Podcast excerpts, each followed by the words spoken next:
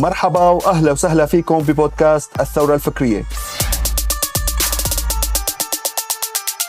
الثورة الفكرية عبارة عن بودكاست تعليمي يهدف إلى تثقيف وتطوير الفكر العربي بعيدا عن التطرق للجوانب السياسية أو الدينية. خلال بودكاست سوف أناقش معكم أنا جاد من أمستردام حقائق واقعية وأمثلة عملية من حياتنا اليومية أو من تجارب شخصية سابقة أرجو من خلالها إلهامكم لتحقيق أحلامكم والمضي قدما بأهدافكم. هدفي الأساسي هو النهوض بالفكر الإنساني وتعزيز الثقة بالنفس والرضا الذاتي للفرد ومن ثم تطوير واقع الإنسان العربي الحالي لبناء غد أفضل واعد ومميز للجميع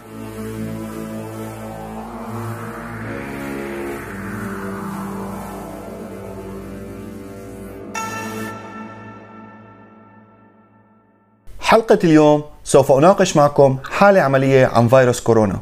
الحالة العملية بهذه الحلقة هي عبارة عن موقف حدث معي مؤخرا مع صديقة إلي تربطني فيها وبعائلتها علاقة صداقة قديمة منذ إقامتي بأمستردام. القصة بالمختصر إنه أنا وصلتني رسالة منها بدعوة لعيد ميلاد بنتها بفترة الانعزال واللوك داون اللي كانت فيها أمستردام. لاحقا أنا تفاجأت بمضمون الرسالة كونها عم تتصرف بشكل طبيعي رغم كل الظروف اللي كانت بالبلد والناس كانت بفترة انعزال عن بعضها بشكل شبه كامل حتى الأقارب. كان لاحقا ردي إلها إيجابي وعبرت أيضا أنه رغبتي بزيارتها والتواصل معها ومع أطفالها بشكل طبيعي كونه صار لي فترة طويلة ما زرتهم وبناء على عدة أسباب أو محفزات لقراري. بالأول إنه بعرف إنه هي عندها ناني في المنزل بشكل شبه دائم للمساعدة بالاعتناء بالأولاد وأعمال المنزل أيضا. ونقطة ثانية بتعتني هي بنظافة المنزل بشكل ملفت للنظر لدرجة إنك بتخلع حذائك بمدخل البيت وهذا الشيء ابدا غير مألوف. ثالثا ما في عندها حيوانات أليفة بالمنزل بشكل طبيعي. وأخيرا إنه هن طعامهم جدا صحي بالإضافة إنه لا تستخدم أيضا الملح أو السكر ولا يوجد حتى مشروبات كحولية بالبيت على الإطلاق. هلأ هي تجاهلت ردي برغبتي بالتواصل معهم بشكل طبيعي وزيارتها وقت أنا أكدت لها إنه ما بدي مسافات أمان. ولكن لاحقا يوم عيد الميلاد بعثت لي رسالة أخرى وأكدت لي إنه هن بانتظاري والكيك جاهز وما إلى ذلك. وبناء عليه أنا قمت بإحضار الهدايا والذهاب لمنزلهم. ساعة وصولي للمنزل فتح لي الباب جوزها وسلم علي بشكل طبيعي بالاحضان والأمور جدا طبيعية ولاحقا الأطفال كمان سلمت عليهم ولعبنا وتسلينا سوا وحتى هي لاحقا كمان كان نفس الوضع ما تغير شيء. هلأ بشكل طبيعي مثل ما قلت لكم إنه في ناني بالمنزل بس أكدت لي هي انه سافرت مؤخرا. هلأ أحضرت الكيك وغنينا جساني فيرسي والأمور ولا أحلى من هيك وبعد فترة أخذ جوزها الأولاد وراحوا للنوم وبقيت أنا وياها عم نتحدث بشكل طبيعي وطبعا موضوع الكورونا طرح نفسه يلي هو موضوع جوهري بحياتنا أو موضوع يطرح نفسه دائما. سألتني هي في حال كان عندي إصابات أو حالات وفاة ضمن أقاربي أو معارفي وأنا بشكل طبيعي أجبت لها إنه لا كونه المرض محدود جدا ضمن المدينة اللي أهلي موجودين فيها وحتى ضمن امستردام ما بعرف كثير حالات ولكن هي من طرفها أجابت إنه لا أنا عندي حالات وفاة وفي عندنا كثير إصابات كان ضمن عائلتنا. حتى قالت لي لاحقا إنه حتى المنزل عنا كان عانى من فيروس الكورونا والعائلة بشكل خاص. أنا انصدمت بجوابها قلت لها شلون؟ رغم كل قواعد النظافة الصارمة اللي عندك إياها بالبيت والاعتناء بالنظافة بشكل فظيع شلون الفيروس تمكن وانه فات لعندكم على البيت؟ قالت لي ما عندي أي فكرة ولكن هو بلش بالناني. اللي كانت عندي وسافرت كانت قبل بيومين وبعدين انتقل لزوجي وبعدين لإلي وبعدين لاحقا للأطفال. فأنا بلحظة تأمل مراجعة رديت عليها قلت لها هذا السبب يلي ما خلاك تردي على رسالتي وقت اكدت لك على رغبتي بالتواصل معكم ومع الأولاد بشكل طبيعي من دون أي مسافات اجتماعية وما إلى ذلك. نحن كنا بنعرف إنه النتائج أثبتت لحد اليوم إنه الفيروس لا يصيب الشخص مرتين والجسم يلي بيصاب بالفيروس بشكل مناعة ينصاب بالفيروس مرة ثانية بعد التعافي. فانا لاحقا سالتها قلت لها شو الأعراض الفيروس؟ شلون بلش وشلون هيك؟ يعني صار عندي فضول إنه أعرف شو صار. قالت لي بلش بالناني. كانت طوال الوقت عندي عم ترتعش مزعورة ما عم يمكنها التماسك ابدا. فقدت الحس بالروائح والأطعمة بشكل كامل. لم تستطع تذوق الأطعمة لمدة اثنين أو ثلاث أسابيع. كان عندها ألم بالصدر لمدة ثلاث أو أربع أسابيع كمان لم تسعل أو تعاني من أي حمى خلال الأسابيع الأربعة الأولى التي كانت مريضة فيهم وبناء على ذلك ما كانت عم تعرف شو سبب مرضها واعتقدت نوعا ما إنه هي عم بتبالغ بعض الشيء لعدم المعرفة بالفيروس وحيثياته بشكل كامل.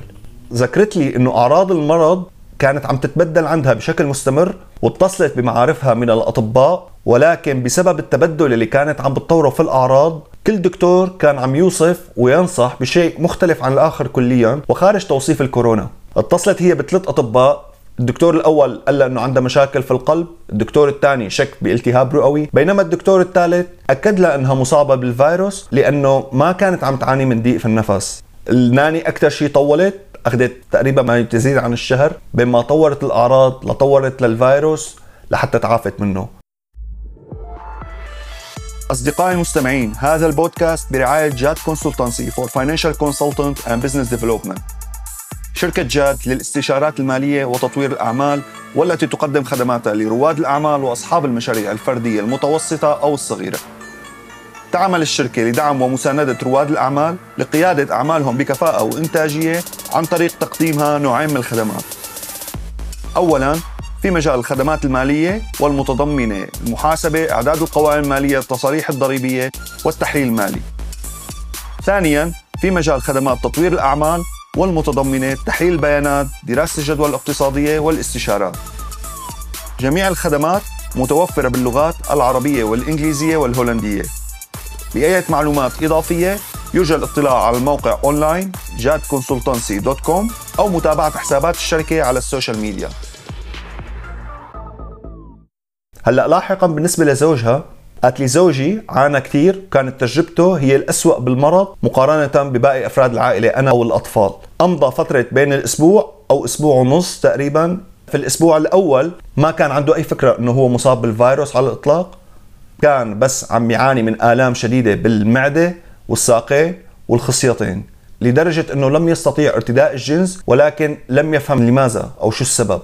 كان عنده إحساس أنه الملابس ضيقة عليه ولذلك فضل البقاء بملابس النوم أو البيجامة. لحتى يرتاح لظنه بكل بساطة أنه مرهق وبيعاني من آلام في المعدة. نتيجة آلام الجهاز الهضمي اشتبه الدكتور بنوع من التهاب الزائدة الدودية وأرسلوا لغرفة الطوارئ وبحثوا عن التهاب الزائدة الدودية ولكن ما كانت النتائج إيجابية. في الأسبوع الثاني بالإضافة لآلام المعدة الرهيبة اللي كان عم بيعاني منها كانت عم تمنعه من الطعام والنوم بشكل طبيعي أصيب فجأة بحمى وطلعت درجة حرارته ل 39 ونص. تم تحويله للمشفى الأخرى ولكن في هذه المرة كانت نتائج الفحص إيجابية للفيروس. لما بدأت أعراض الحرارة شعرت زوجته بالقلق وتأكدت أكثر أنه هو الفيروس عن جد وأترجعوا للمصادر والمراجع وأعراض انتشار المرض في بداياته بالصين. المصادر أظهرت أنه أعراض الجهاز الهضمي هي أكثر ندرة من السعال ولكن هي موجودة فعليا وتم إبلاغ عنها بالصين ببدايات شهر يناير هذا العام.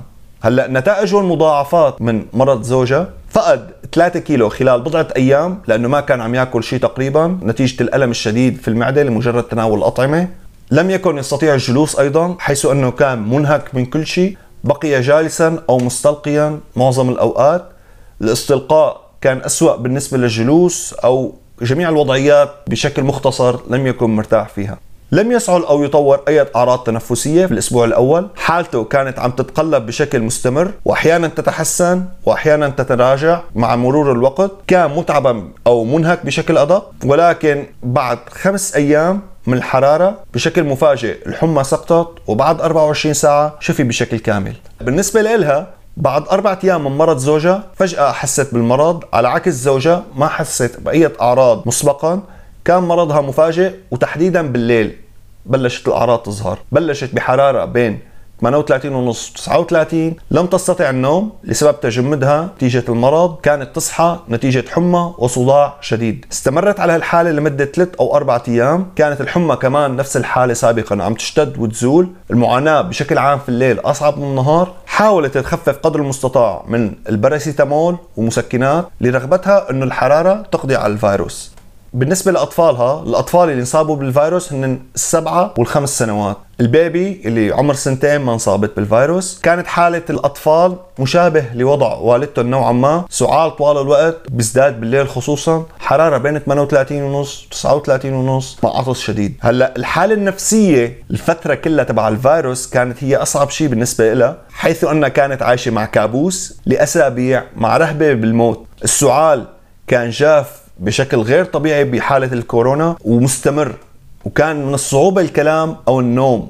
هلأ التعامل مع الحالة كان بالنسبة لهم إنه ما في دواء والمسكنات ما بتجدي بقى الانعزال الذاتي هو كان الحل الأمثل. هلأ الفيروس مثل الزجزاج تناقص الحرارة وبتزيد بشكل مفاجئ والتعافي أيضا بشكل مفاجئ. بلحظة بتلاقي الفيروس ذهب وتعافيت منه بشكل غير مألوف.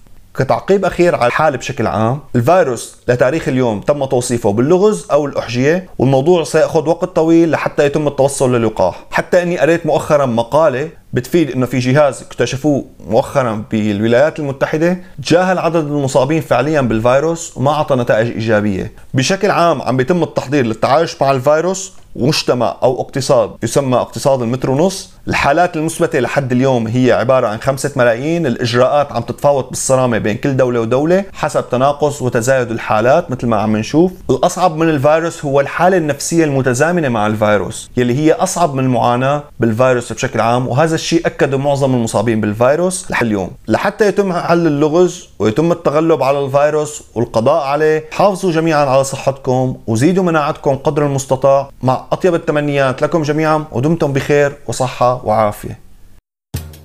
كانت هذه حلقتنا لليوم. بتشكركم على الوقت اللي قضيتوه برفقتي لسماعها وأتمنى أن تكون نالت استحسانكم وتقديركم. في حال أعجبتكم رسالة اليوم لا تنسوا مشاركتها والتعليق ب review للبودكاست على ال iTunes كون تفاعلكم معي بحفزني للاستمرار بتقديم حلقات ذو رسالة هادفة ومضمون مفيد. يمكنكم أيضا الاشتراك بالقناة في حال رغبتم متابعة أي حلقات جديدة.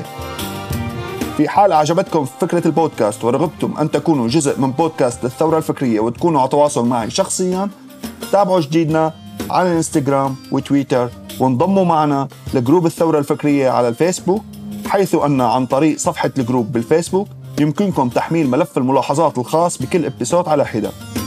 إلى لقائنا جديد مع رسالة جديدة وفكرة جديدة. أتمنى لكم دوام الصحة والعافية.